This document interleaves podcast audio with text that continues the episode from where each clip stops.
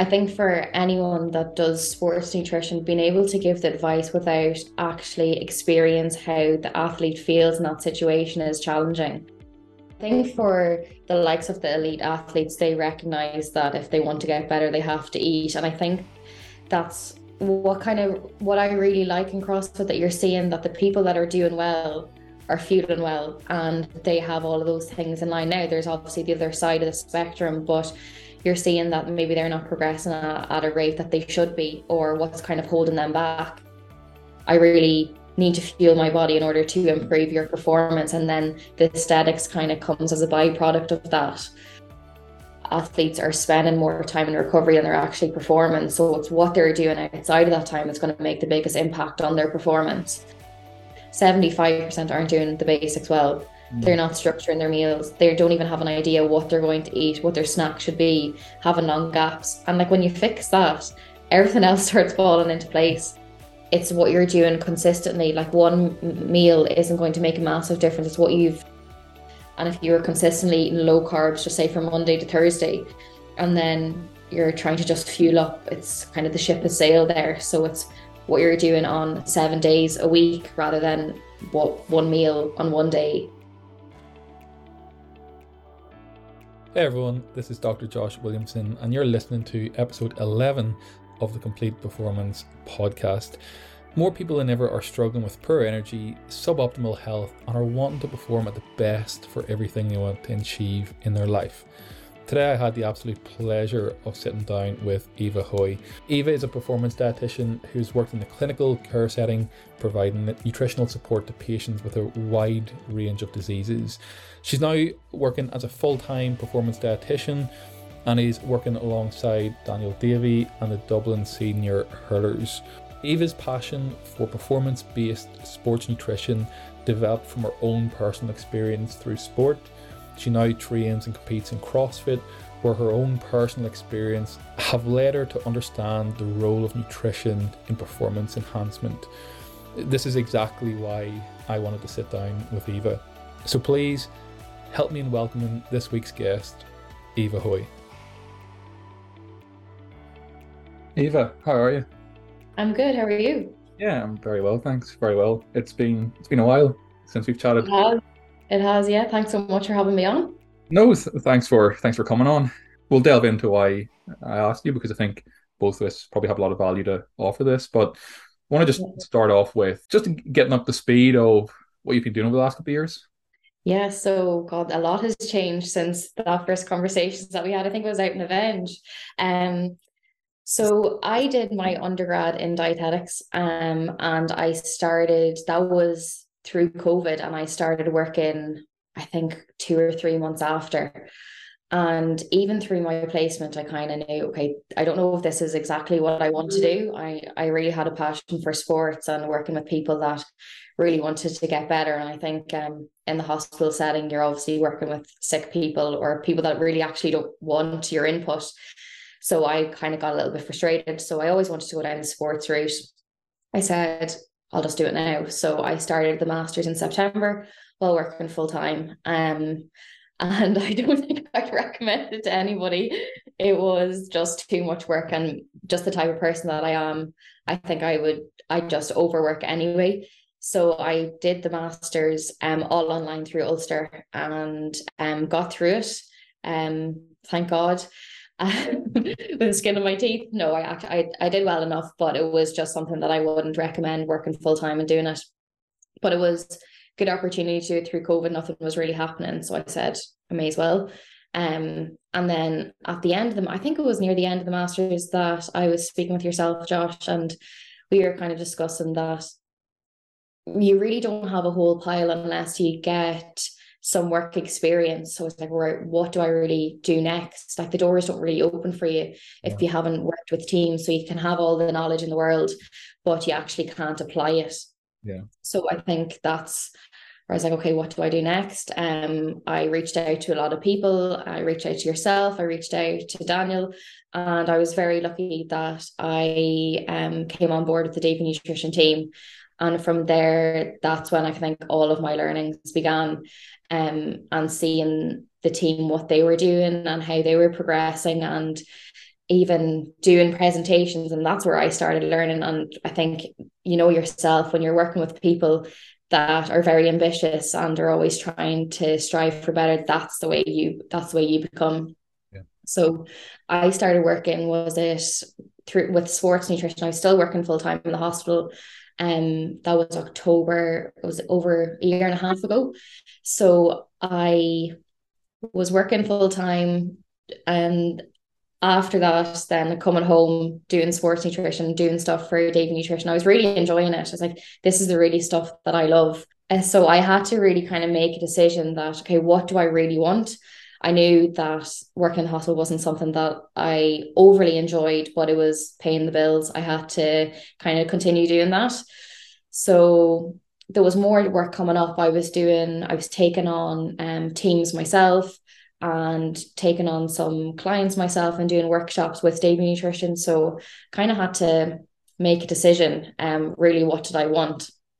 So I ended up going, handed in my notice, going part time locum um as a dietitian in the hospital, and that was around the March of 22. And then I went part time sports nutrition. So trying to balance the two of them, um, working longer hours in the hospital, coming home.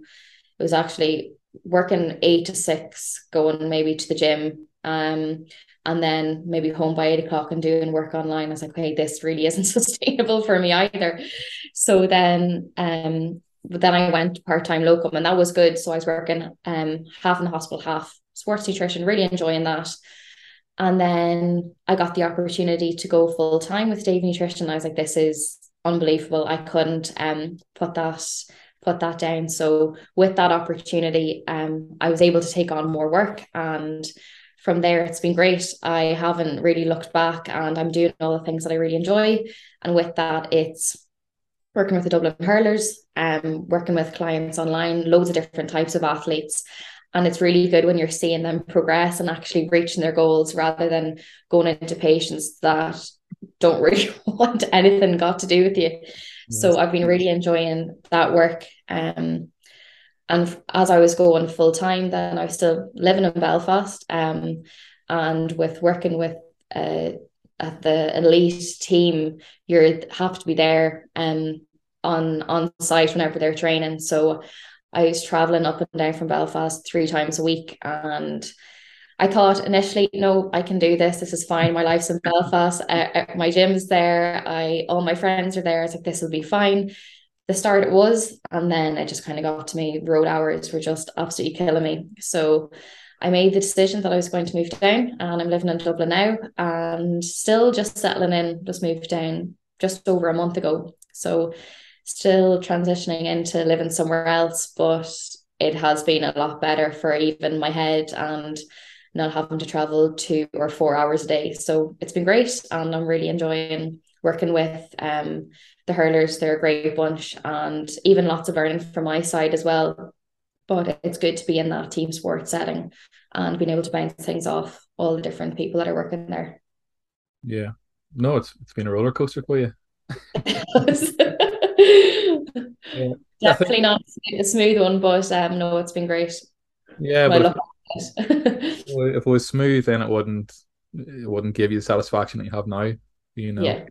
Um, but it's interesting. It's I've heard it so many times before that when you're in that clinical setting, the people that you're working with either just aren't ready to accept the advice you're trying to give, mm-hmm. or just the actual time that you have to do what you want to do is just impossible. So you're yeah. always sort of restricted there. Whereas now that you're working with teams and you have a lot more time to actually implement and actually dig deep with those clients to implement the things that you want to do, which really yeah, help.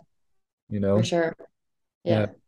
But one of the things you said there is, it's funny. I had a conversation yesterday with a girl who was probably in your position a couple of years ago, halfway through the masters, getting ready to finish, and she's like, "I know all this stuff, but how do I actually work with mm-hmm. people?"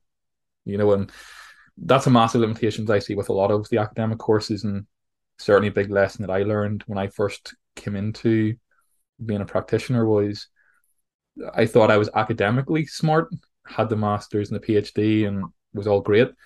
And then you very find out very quickly that when you try to do things that's in the book, it just doesn't work. on a real life and um I think it's good to have that knowledge, but also I remember one of my very first clients was an ultra runner. Mm-hmm. It's like, I need to run 100 kilometers in 24 hours. How do I feel for this? And I was like, well, the book says this, so let's do this. And it, it was only it just doesn't work.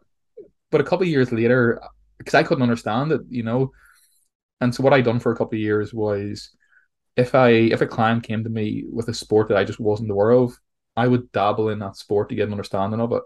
Because mm. again, something like hydration or fueling during exercise, especially within team sports, you just don't have the time to sit down and take fluid on. Your maybe only opportunity is half time. Yeah. And so you have to adapt those guidelines.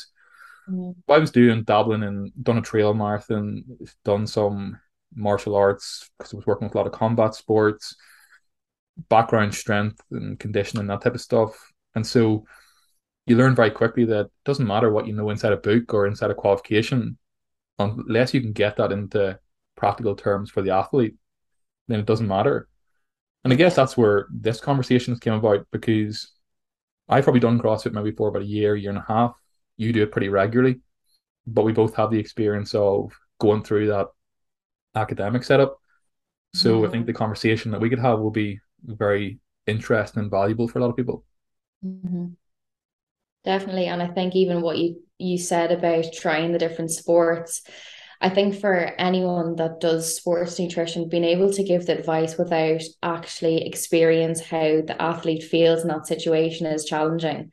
Mm. So, like even if it's team sports, um, if it's CrossFitters, that you can understand the, the challenges that they face, or even the gastric, um, like any issues that they have because you've experienced before. And if they're coming back to you like, no, that didn't work, you're like, okay, I understand what can happen. Yeah. And you can really kind of write, this is, let's strip it back and go that direction. But for someone that has never experienced it, it's very difficult to actually understand exactly how they're feeling as well.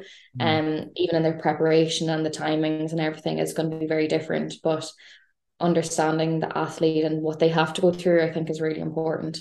Yeah, no, I totally agree. It's there's one side of it that you can understand the demands of the sport and what they require and how you should structure their training or their nutrition, but it's another thing actually experiencing exactly what they're going through and what is mm-hmm. actually feasible and what's not feasible at certain times.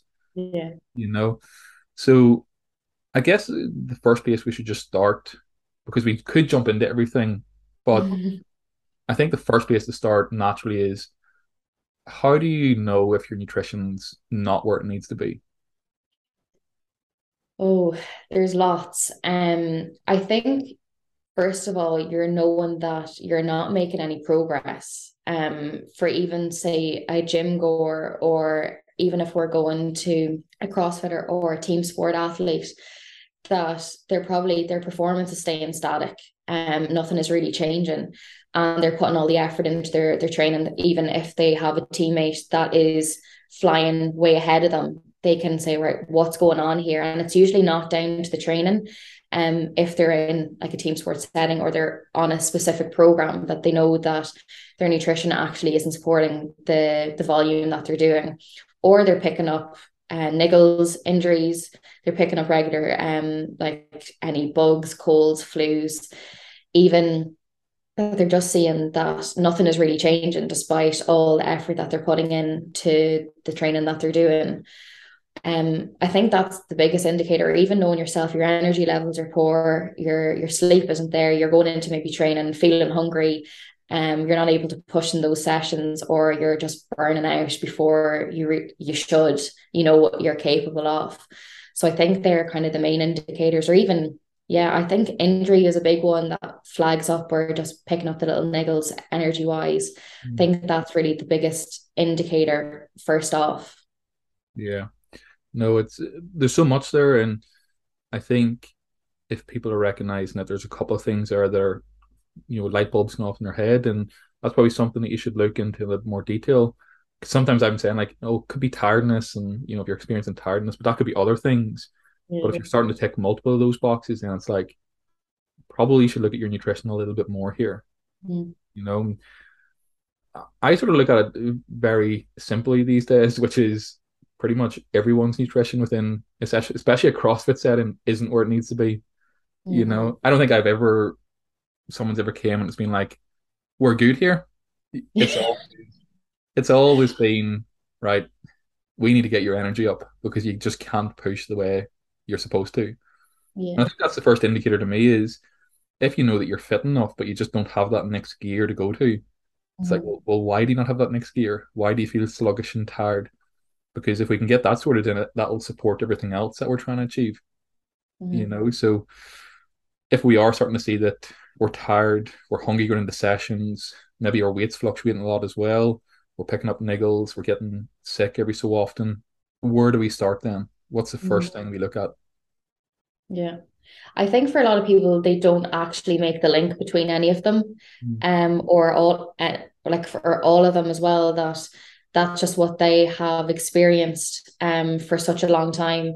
That's even when you start asking the questions, that even then the light bulb comes on, Yeah. um, and they're like, okay, I actually have never focused on these areas before. And then once you start breaking them down, then they start recognizing, okay, these are areas that I need to work on. Um, rather than it's not just nutrition, it's everything else around it. So it's like your sleep, your preparation, and all of those are so important for your performance. Um, but yeah, I think there's for a general population or even going into a CrossFit gym that people underestimate the uh, not the amount of food that they should be having, but even the amount of carbs they should be having around their training session and why they're not improving. Is it looking at their protein, how much are they eating, and all all of those small little things. But like you said, it's it's not just one tiered. Mm. Yeah. Some, something came in my head there that it's sort of been in my, in my mind for a while, especially within CrossFit. You know, you'd mentioned that people don't make that link between all these other areas. And it sort of reminded me of when we typically talk about relative energy deficiency in sport. And it's not Mhm. just it's not just the menstrual cycle and bone health anymore. It's you know the cardiovascular system, it's the respiratory system, it's your brain function, it's the whole body. But when you think about the athletes who make up, especially CrossFit, because of the individual sports that are required within CrossFit, people typically come from a weightlifting background, which is very, you have a category to compete in, or they come from a gymnastics background, which is very body image heavy, especially on the negative mm-hmm. side, or they come from bodybuilding or strength and conditioning and make that that move or transition across. And all of those sports are very heavy in disordered behaviors or perceptions around food. And so when you carry that across into a new sport, it's like, well, we need to still be like that, or it's hard to change that. So they're almost afraid of fueling their body. Mm. I think there's, I think that's the initial step. I think for the likes of the elite athletes, they recognize that if they want to get better, they have to eat. And I think that's what kind of what I really like in CrossFit that you're seeing that the people that are doing well are feeling well and they have all of those things in line now. There's obviously the other side of the spectrum, but you're seeing that maybe they're not progressing at, at a rate that they should be, or what's kind of holding them back. And I think the body image around CrossFit has really improved people's perceptions around food as well. That you're going for, even for females, you're going for that stronger look, the muscly, um, while in the likes of gymnastics or maybe other other kind of weight based sports, that that's something that you don't really want. And I think even working with some other female athletes that, or even gym goers, that the their biggest uh, fear is putting on that muscle. But I think when you walk into a CrossFit gym, everybody's striving for that. Yeah. So um, I think that's a really good thing. And I think even my mindset shifted from going from a gym goer to a CrossFit gym that I never, I never thought that, okay, I really need to fuel my body in order to improve your performance. And then the aesthetics kind of comes as a byproduct of that. Yeah. Um, but I think people transitioning from one of those weight class sports into CrossFit would definitely struggle with with that. Yeah, yeah. I think that, I think one of the things that does help is that the outcome is slightly different, especially Mhm. for like a gym goer, because maybe they are just chasing that specific body, whereas you go into CrossFit, it's very much performance based. And as you said, like I don't, I don't think I've ever had an athlete, even if they're a recreational athlete, come and say, Josh, give me abs. Mm. The body comes as a byproduct of fuel and the actual training. Yeah. That's that's I think a really good shift that you're seeing. Mm. But it can be hard for some people to, I guess, have trust in the process of let's get food in and see how you feel first. Yeah. And that's it. You have to get them bought into that before, because a lot of even the gym goers that you work with, that is aesthetics, aesthetics, but they aren't improving anything in the gym because they're under fueling. And it's once they start fueling well and they start seeing the improvements in the gym and then their body, they're like, oh, okay, I kind of understand this a little bit more now. But it's breaking that barrier first before you can actually you can kind of win them on that side. Yeah, definitely. So let's say someone's they haven't been fueling right, they've got ticked some of those boxes of poor nutrition. Mm. What's the first thing that we should be working on to try and get them feeling better?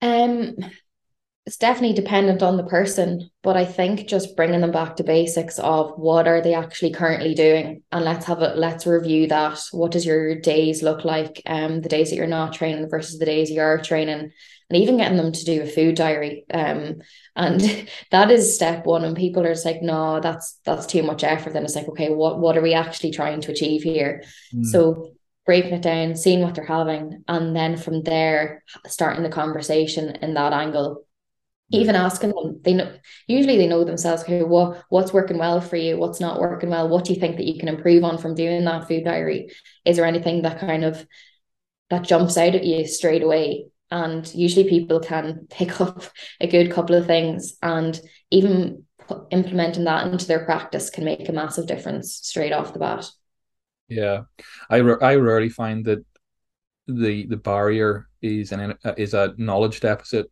you know, people know mm-hmm. the things that they should be doing, but yep. how do they actually do it is the big challenge. Now, maybe mm-hmm. maybe not at the, the elite level. Because I think at the elite level, people are starting to be a lot more clued in. So they're like, we have to do X, Y, and Z, and they're looking for small tweaks. Yeah. Um, but generally, for people at that open quarterfinals regional level, mm-hmm. there's stuff that they probably know that they should be doing, but actually trying to do it is, mm-hmm. that's the other side of the conversation. Yeah. Absolutely. And it's asking them, like, if you're going to the gym, you're bringing your gym bag and you have everything else in it, like, your nutrition should be a part of that process. Mm. So if they're not feeling well, they're not recovering well, then how do they expect to perform well? And that is just a constant cycle of that. Like, you know, athletes are spending more time in recovery than they're actually performing. So it's what they're doing outside of that time that's going to make the biggest impact on their performance. And that's all around their planning and preparation for what they're actually expected to do. Because across the open workouts are what 10, 15 minutes, some could be less than five. So like it's the preparation around that that's going to be absolutely crucial, not just being on the floor doing it. Yeah, exactly. And one of the things that I said uh, a lot of clients is you can only perform as hard as you can recover. You mm. know, because as you said, especially in, in team based sports, and even CrossFit now, it's starting to go into more like a seasonal sport. But you maybe train five times a week, every week, every month for years on end, but you might only have a handful of competitions. So the adaptation comes from that training not what you do on the competition floor. So we have to be able to support those adaptation that you're chasing, whether it is strength or size or fitness or engine or whatever it is. Mm-hmm. And you do that from fueling it right. Yeah. Absolutely. Yeah. People underestimate that even for day to day practice. Like I think a lot of people that go to CrossFit gyms are just, you know, regular CrossFit goers, but everybody wants to improve. And I think people don't like letting on that they they do um and you're seeing people that are improving maybe are going ahead of you and it's probably down to that they're feeling well not that they're training more than you and um I think even taking that into consideration, or even that the level of intensity that they train at, like you're coming into the open and you're expecting to do this absolutely unbelievable performance when you go into the gym and you you sandbag the workout every other day. so it's really what are you expecting if you haven't trained that way for a long period of time, or even if you're only maybe focusing on trying to do all of the things outside the gym well now, it's that has to be built up over a period of time in order for it to work well and efficiently and know this is right for you. Yeah. It's just funny because so many people go to the see go to the WOD and they're like, nah, I don't like that movement. I'm just gonna take it easy. you know? Can I do something else? yeah. Can I scale this? That's uh, me.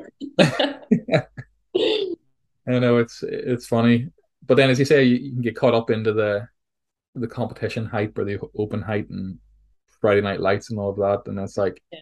why haven't I? Yeah. Yeah. Why have I not improved year on year? And yeah, you know, nutrition could be in there.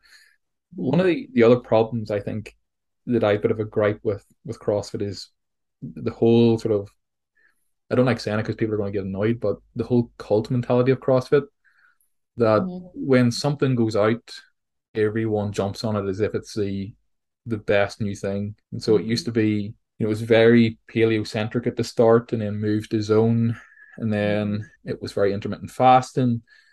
And then Mat Fraser came out and said, Oh, take beta alanine. And everyone was mm-hmm. jumping on all these things thinking, This is it. This is how we do it. yeah. Like, you haven't even nailed the basics first. Never mind even if there's any evidence that any of this will be beneficial to you. Yeah. But it's just that idea that something comes out, we all have to jump on that and not question it, just accept it without challenging it. Like beta alanine, yes, this out of them. It's like you're sandbagging workouts and you're not sleeping well, you're not feeling well. Do you really think this is going to make a difference? I know.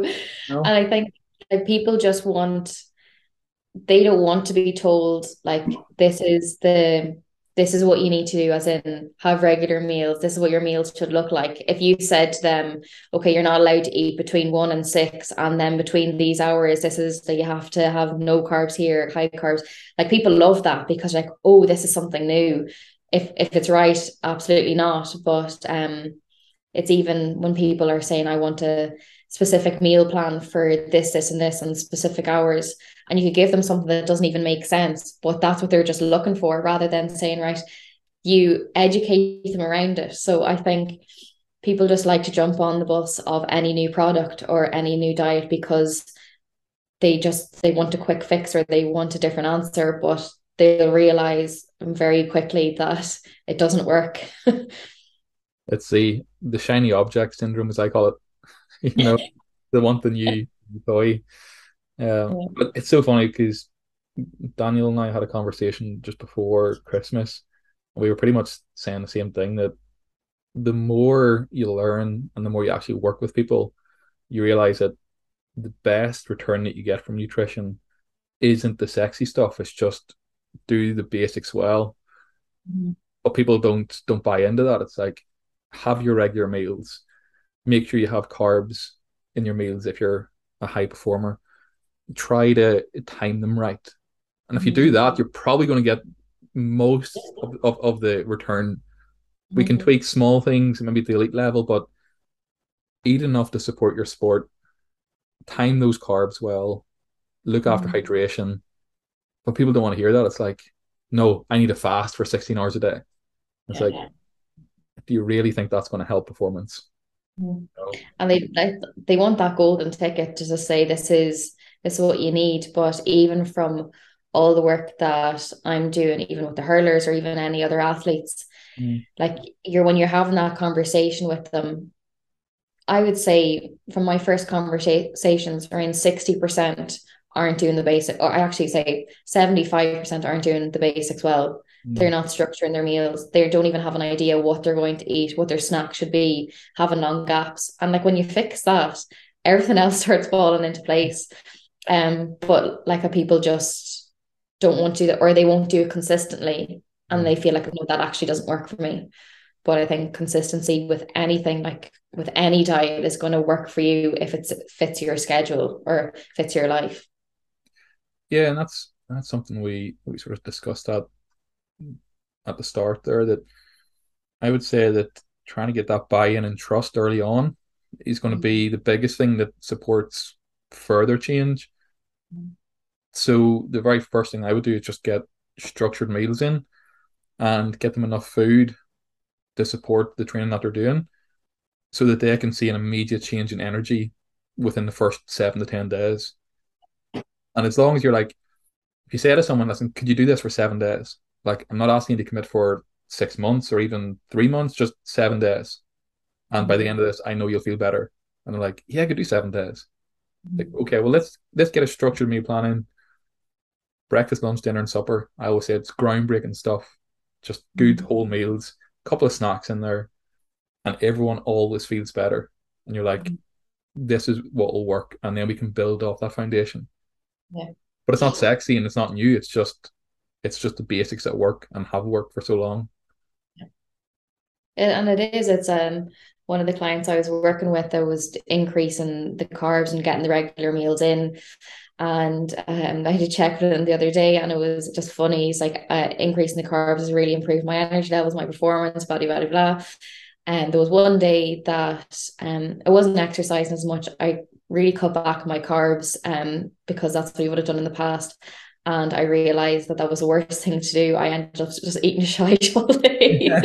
so it's, but it, they need to recognize that that difference, and um, I think that's the most important thing. But like you said, Josh, even with nutrition, it's one of those things that it's really difficult to monitor progress initially, or even like the quality of your meals. Like it's very overlooked. So I think given the client real easy progress markers that they can work off because if you're not looking at body composition the numbers on that yeah. it's how are we actually going to see that you're progressing this? What is actually working for you? Because mm-hmm. it's very easy to pass over all those small little things that are so important.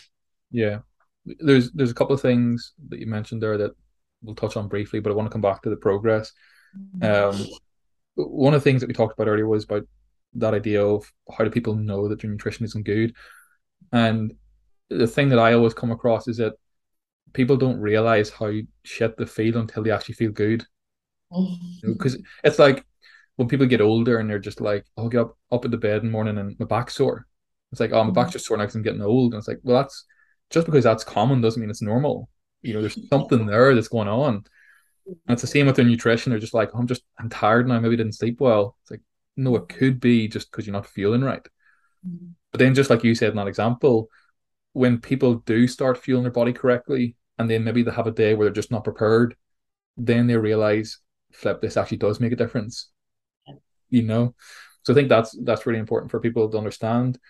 But obviously, if people are making change there and are trying to actually support the performance and the recovery and their body in the best way they can, if we're not looking at body composition and we take scales and we take all of that out of out of the equation, how do we see progress over time then?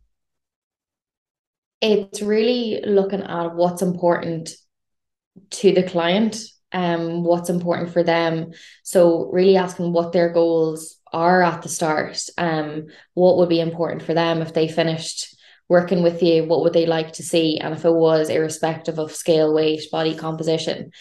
And then from there, you can kind of pick a couple of points that's going to be important to them. So some typical ones that come up could be energy levels. It could be um the quality of their meals are improved. Mm. They're planning and preparing their meals better. Their snacks have improved. Their recovery is better. Um, they're not picking up injuries, but it's what are the ones that they're going to look at at the end of the week and they can look back on. And if they're saying, oh God, I don't really know if I've done that well, but they can look back and, okay, no, I actually did really well in all of these areas, then it's just a tick box thing. So it's kind of reflecting on the week, seeing what all of those progress markers have been that are important to them have improved and working off the back of that.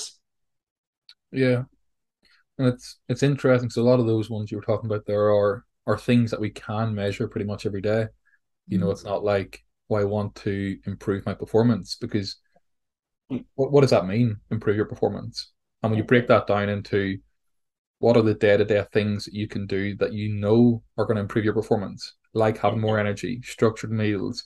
Do you have mm-hmm. balanced meal? Are you hydrated right? You know, those are things we can look back and be like, here is a week or two weeks or a month of really consistent effort. And now we mm-hmm. can look at the progress overall and see that, yes, we have improved. Yeah. Exactly. And it, when a lot of people do say they want to improve their performance, like it is ask them, what, yeah, what does that mean? Okay. When if it's, are you improving your strength and performance? Performance in the gym. But really how often are you going to be testing that? You're not going to be going in and doing a one rep max every day.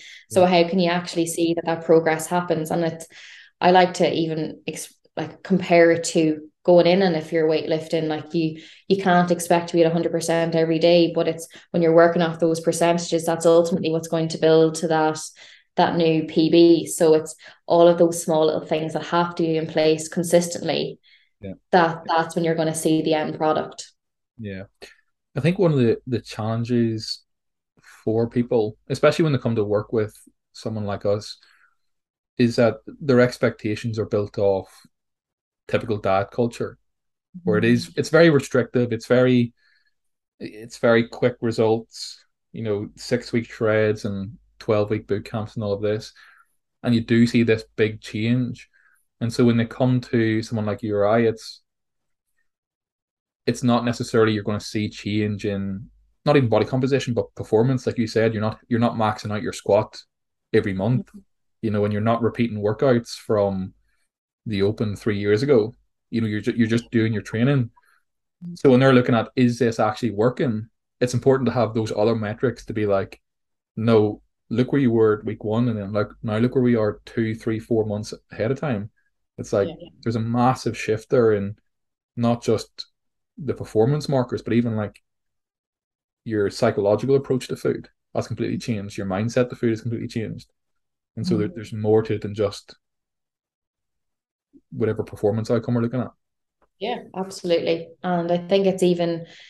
I know it's off topic, but even if you're getting someone from like a weight loss goal and they just want to lose weight, but their behaviors around food are, are still so poor, like until you improve those, then the weight loss isn't going to happen because we we could stick someone into a very heavy calorie deficit and they'll lose weight and they'll get results, but the weight's going to go back on if their habits and behaviors haven't changed. And that's the same with performance as well. Mm.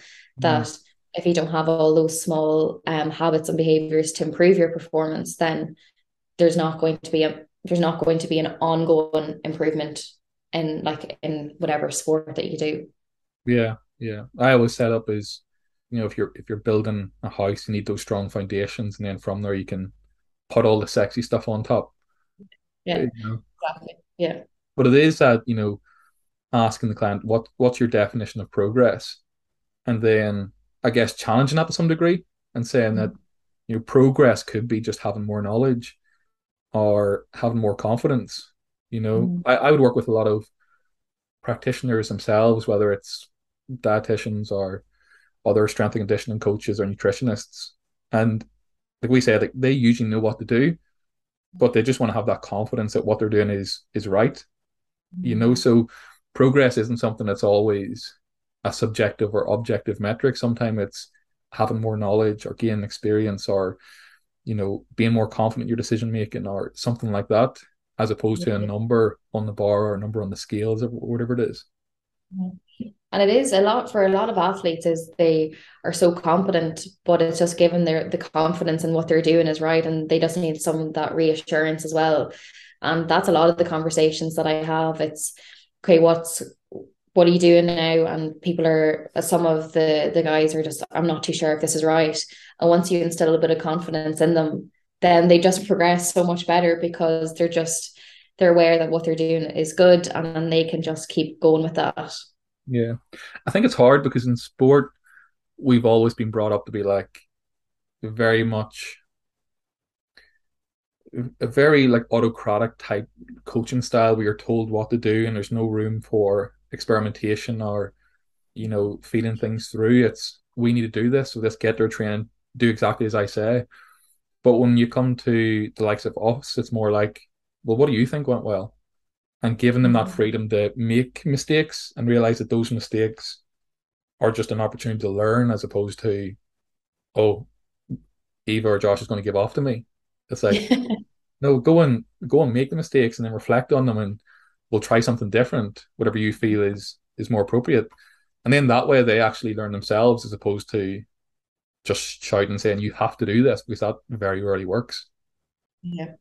I think for some people you have to kind of get that balance. Some people like to be told what to do, and if it doesn't work, then they can re- reflect on it that way. But um, I think for some people, it's we actually had a conversation. We had a team meeting this morning, and we were talking about reflective practice and how do you actually implement that into someone that really has no idea what to do. And it is you're getting them to do it while actually not telling them what you're doing. Um, so it is getting them to say, right, what what has worked well. So even if I'm doing body composition with the players or getting DEXA scans and they're getting rescanned, things are going really well, and you're okay they're like, okay, right, what's what's the next step? And they're okay, right, then you can go back, okay, what is reflecting on the past couple of weeks. And then if you say, okay, right, you've done really good reflection there and you implement it in it that way, then they're like, oh, right, okay, that's what you meant by reflection. But if you went off the bat and okay, I want you to reflect, they're just there's it's a no-go area and they're they're you're looking at blank eyes. So I think it really depends on the person and where they're starting. But I think it's so important to be able to do and for them to understand mm. why what's actually effective for them yeah no i i see that a lot in younger people but both in like an academic space or coaching space or in being a practitioner is they've came out they're starting to work with people and it's very much like i'm regurgitating what i've learned which is what you expect because i don't think any sort of any qualification, whether it's coaching qualification or even academic qualification, prepares you for actually working with people. So you go mm-hmm. out and you're all talking about, well, we're going to do our values today, or we're going to do reflective practice, or you know, we're going to yeah. learn about carbohydrate periodization, and it's like you just lose people. You know, and I find this just exactly as you said. You know, deep in you know delving into the psychology side of things and trying to understand people that way. It's if you go to that approach and just start going into all this type of terminology, people are like, either I don't have a clue what you're talking about, I don't know what you mean, or that just sounds that sounds a bit fluffy. You know, we're not doing you know? Yeah. So if you can build it in in a way that's as you mm-hmm. said, in DEXA scans and you ask the question of, well, what do you think went well the last six weeks? Or, you know, what's changed from the first scan to this scan? and then they're just giving you the information, and you're like, you don't even necessarily have to say, "Oh, you know, that was good reflection" or everything. You're just you're getting them to do it, but in your head, you know that they're reflection, and you're building those skills. You know, so yeah. I think that's very important as any sort of coach to mm-hmm. understand what you're doing from an evidence based standpoint, and yes, build the education up in the players or the athletes that you're working with. But it's not about getting all the scientific jargon to them, you know. Absolutely not. And you know, depends even who you're working with. Like you're you're talking in the most simple terms and you, you completely lose people straight off the back of it. But I think even working with any athletes or people going into the likes of the CrossFit Open or their, their training and it's understanding, okay, what has worked well for them and then being able to given the reassurance, the confidence to just keep doing the same thing or changing it, fine tuning it, and then working off that. Um, I think for even even a lot of athletes that haven't worked with even a coach or the likes of a nutritionist, that they're probably winging it or they're not sure that this is the right thing to do. So yeah. I think having the confidence that knowing that you're doing is right, but then always there's always room for improvement. Always room for improvement.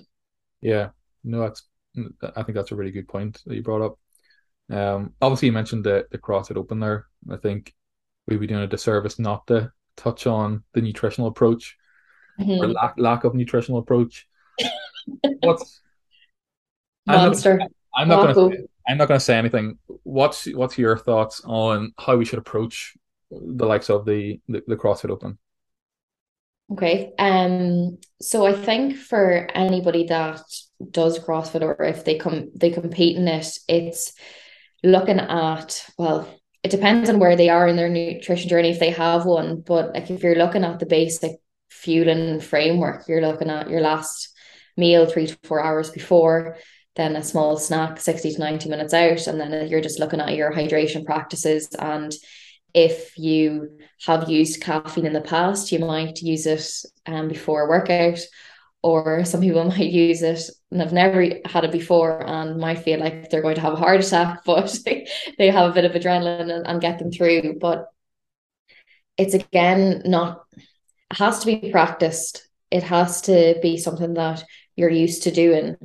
If you're if you're someone that hasn't had any nutrition practice before or protocol, then it's you're doing it maybe a week out, having making sure that when you're going into your gym session that this is the practice that you're doing and then rinse or repeat it coming into the open that everyone you're doing the workout. It shouldn't your nutrition practices shouldn't change the whole pile. Um, if you're going from not to 100, I would say go to 50% because you're probably not going to feel 100% in that practice that you're doing. Mm. Yeah. What, what would be your thoughts on it, Josh? I, th- I think the only difference I would have in yours is probably if someone is pushing more to the elite level, that you might add an additional approach or an additional step to that. But yeah, I, I totally agree. And you know, I've spoke with you know a lot of clients this week regarding the open, and the way that I've been basically saying it is any training session you've done up until this point is probably going to be two, three, four times the length of a CrossFit Open workout. Mm-hmm. You know, it's unlikely that nutrition is going to be the reason why you don't perform well. If you mm-hmm. have if you have decent nutrition to start with, mm-hmm. you know, having those regular meals, having a good solid balanced meal a couple of hours out, having a snack 60 to 90 minutes out, keeping on top of your hydration, especially if you're doing it under the Friday night lights. Some people like to do it mm-hmm. different days. But it doesn't tra- change much from a training day if you know that you mm. feel great on a on a Tuesday night and mm-hmm. you've got good nutrition that day and you feel fantastic in the training, then just do that because you know you're gonna mm. feel good. Mm. The only exception that I would do it is if someone has all of that nailed. I might just increase their carbs slightly the day before or the day of, and that's maybe the only change. But that uh-huh. might not actually come in until like quarters or, you know, into into the semi stage you know, because that might be challenging. It's really dependent on what the workout is. Like if it's 10 yeah. minute long, like increasing the carbs the day before might make you you don't really need to do it. Uh, but then if it's one that's 35 minutes, you're looking, okay, right, now we need to have a bit more of a strategy in place. But there was a good podcast I listened to recently, and it's even for the high performers or team sport athletes or anyone high performance. It's it's an ordinary performance on a special day. So mm. things like the way you train, um, you train as you play, you play as you train. So it's just going into there's probably a little bit more adrenaline there, but your practices shouldn't really change from day to day. Then you go into the open workouts. Yeah, it's I see it as just another training day, you know, for mm. because again, when you think about the training side of things, the open is specifically designed for inclusivity. You know, it's not designed to push the mm-hmm. the top guy like the top guys just and girls just see it as, oh, this is just this is probably one of my three workouts today. you know, mm-hmm. because because it usually is very low skill. It's usually a lot of body weight stuff, and then a couple of the more advanced skills comes in to separate the the different type of people or different levels of athlete, and then you go into the quarters, and that sort of differentiates a little bit more. But when we're talking a 5, 10, 15, even 30 minute workout, it's unlikely that your carbs or your hydration is going to be the reason why you don't perform well. You know? So as I said, if you're sandbagging workouts all year and you go into the open, it's like you are probably going to suffer, you know. or it's more that you're just saying to yourself, I can't sandbag this. So you push yourself more and you probably do better than a normal day to day um class workout. So it's you probably will do better out of adrenaline, like any competition that you can push yourself, you can go a little bit darker than um you can on a day-to-day basis. But it's not going to be the difference between like if it was a five minute, it was a I don't know if it was a 20 minute workout and it was as many rounds as possible. You're, it's not going to be a difference between getting five rounds and 15. It's probably between getting an extra two or one and a half. So you're not going to make that massive gap if you haven't really been been training appropriately for it.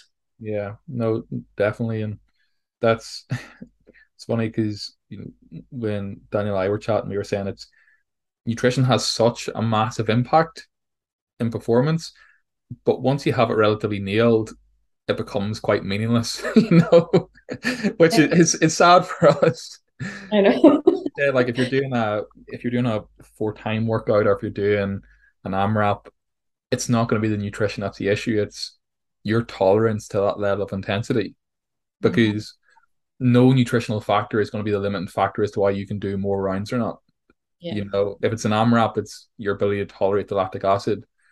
Mm-hmm. You know, it's if it's five minutes, having carbs before probably isn't going to affect it because that's not the limiting factor within the the energy mm-hmm. process. You yeah, know, yeah. but if you don't have the basics right, then you will you're putting yourself at a at a back foot already.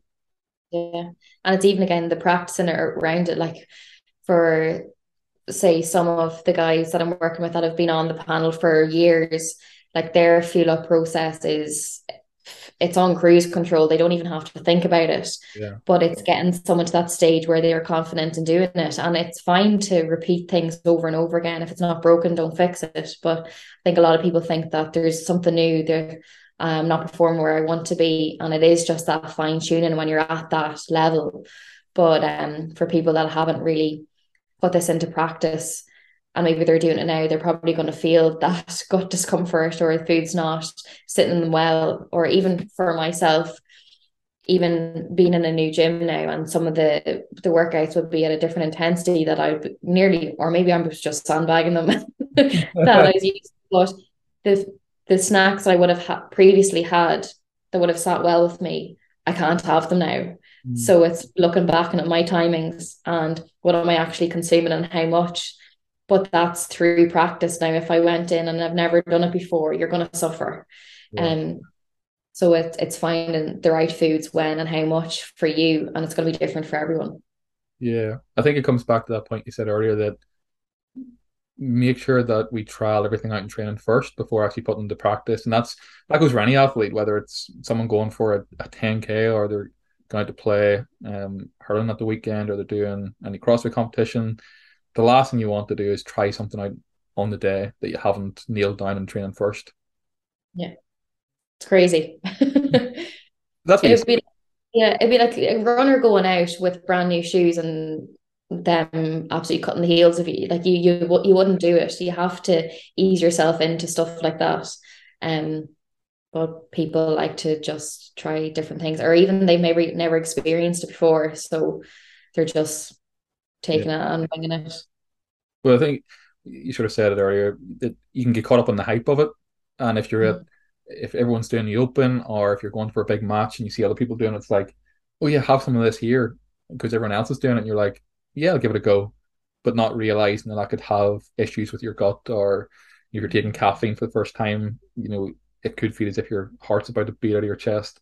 You know, there's um there's just different. I guess there's just risks associated with everything. If you don't practice it, then you don't know what the outcome can be. So it could be you could try and have totally no effect, mm. or you could try it and have to be running to the toilet when you're supposed to be doing deep snatches here, which isn't you know isn't going to go well yeah. That's yeah. that's what one thing I've seen in especially Gaelic a lot more recently is a lot of teams are going are taking the gels that would have been in endurance sports, and you're like, if you see one team doing this, please don't replicate it on a game because they're, they're notorious for giving stomach issues, yeah. whether it's nausea or whether it literally is diarrhea running down your leg. So just practice it first, see if it works, and if it doesn't, then it's no big deal. Like there's other fuel sources. I know. And I think that's a big thing for me at the minute. It's uh, gels, gels, gels, but it's it's what the athlete can actually consume and tolerate. It's just it's down to preference, not that one thing is better than the other. Yeah. Um so if lads can't consume a whole lot of just say a sports drink at halftime, that probably the gel could be a little bit easier for them if just getting the electrolytes and stuff in, but then others would struggle to even take water on board. So it's mm. really individual. But um laughing at you saying that people just jump on the bandwagon for anything and everything. So um it's something that we need to have a probably a bigger voice for and it's the education around that too. Yeah. I think it's the education, but I think sometimes learning the hard way is an important lesson too. you know.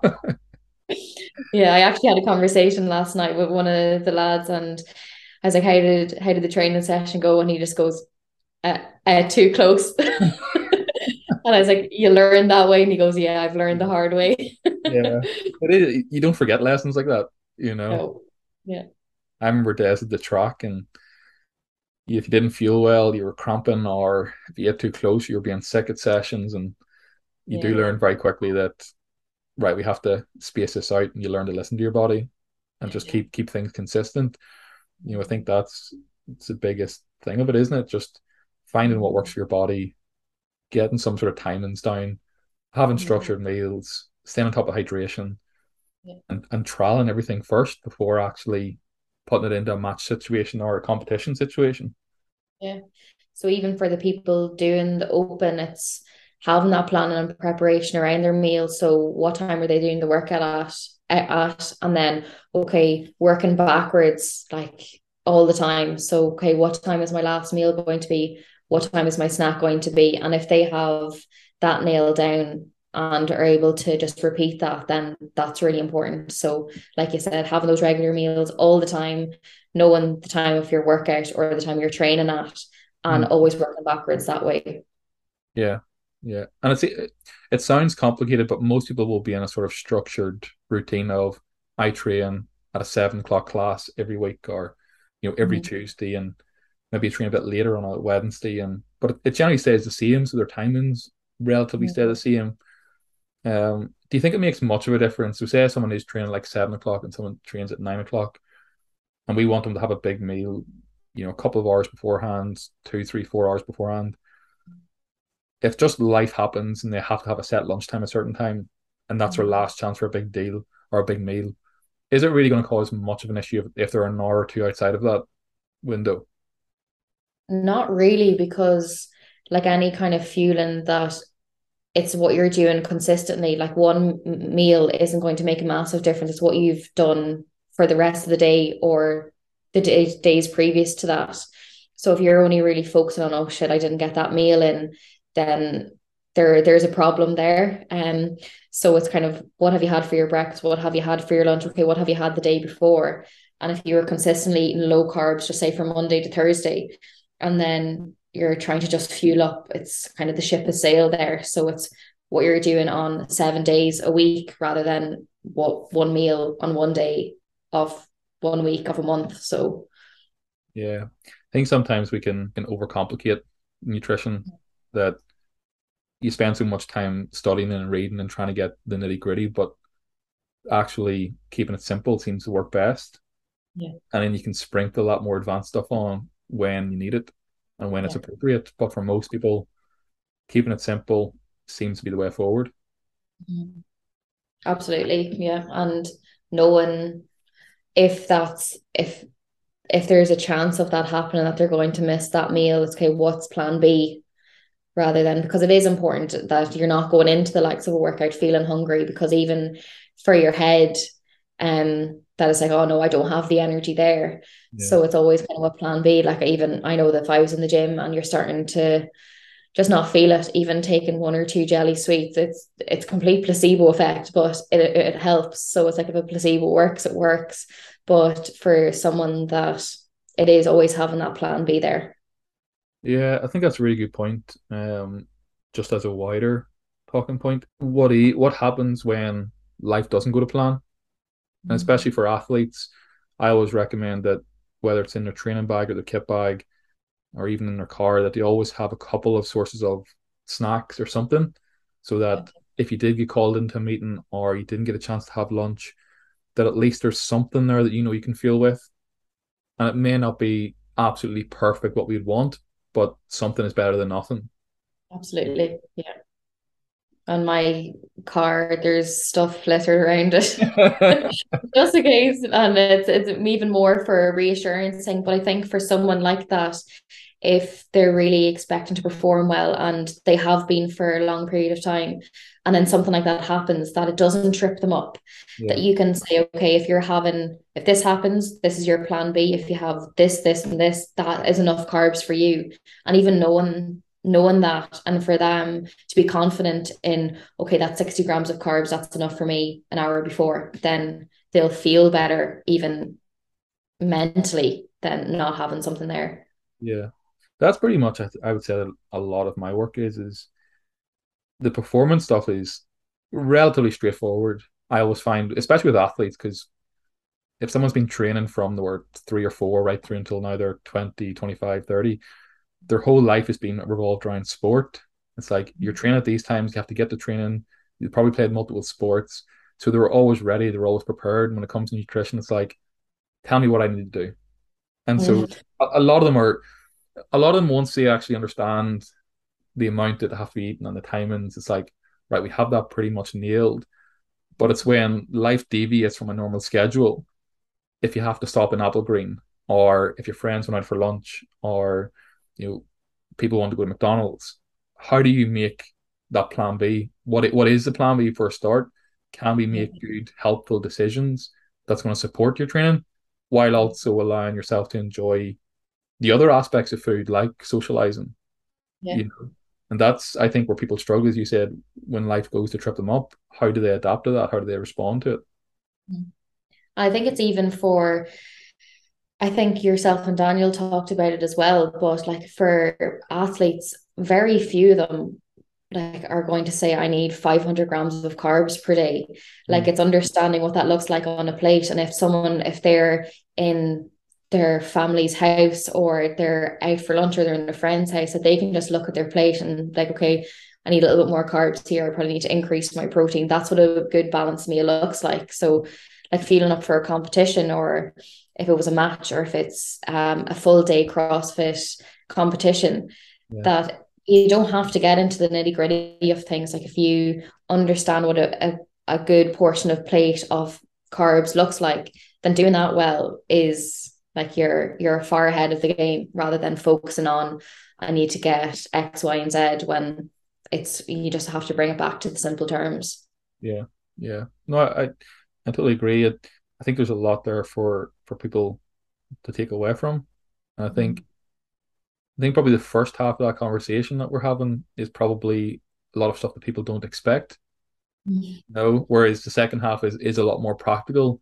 So I think it's a good balancer of there's more to nutrition than just the food, but also when it comes to the food, it's you know, it is about keeping things simple. It's about making it fit their lifestyle and their schedule, while also supporting the demands of their their sport, which usually means more food, more carbs, and timing them right, and then making sure that we have a, I guess, a training day plan before we implement it into a match day or competition day. And I think that will cover pretty much everyone's basis. And then for anyone who wants to take a step further, you can sprinkle on different things. Mm-hmm. Is there anything sure. you would add to that?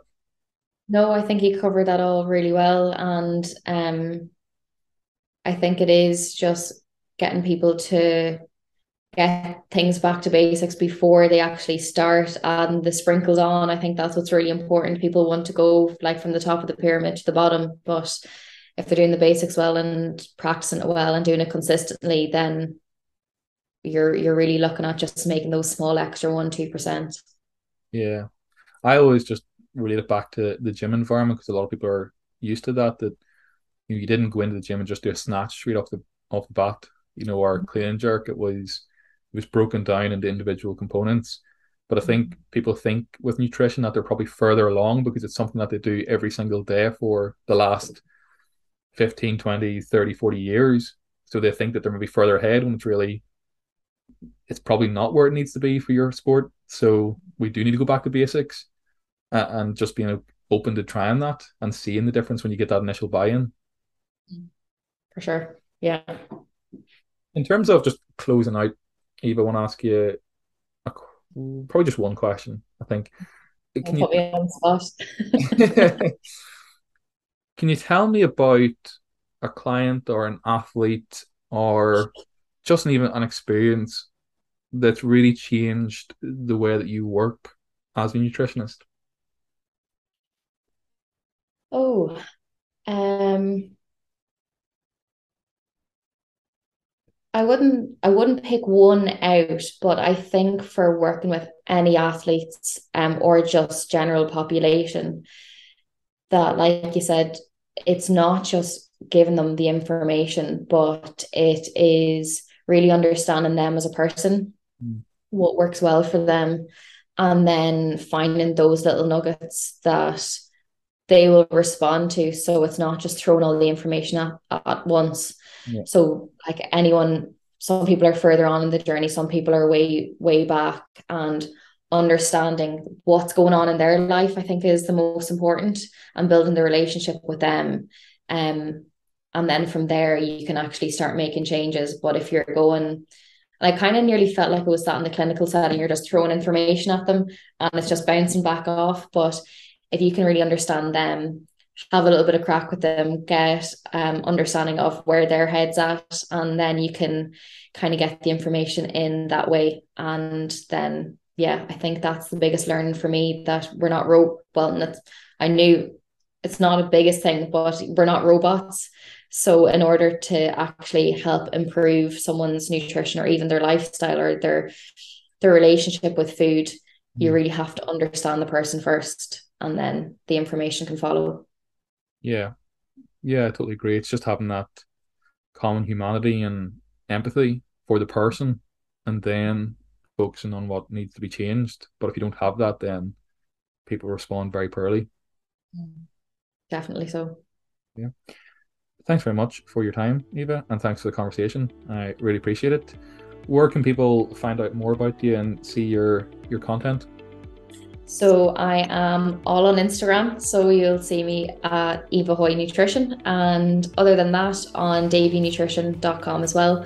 So all my links will be on that for consultations, or you can get me on Instagram.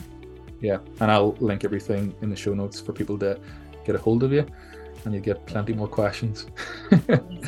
Thanks so much for having me on, Josh. Really appreciate it.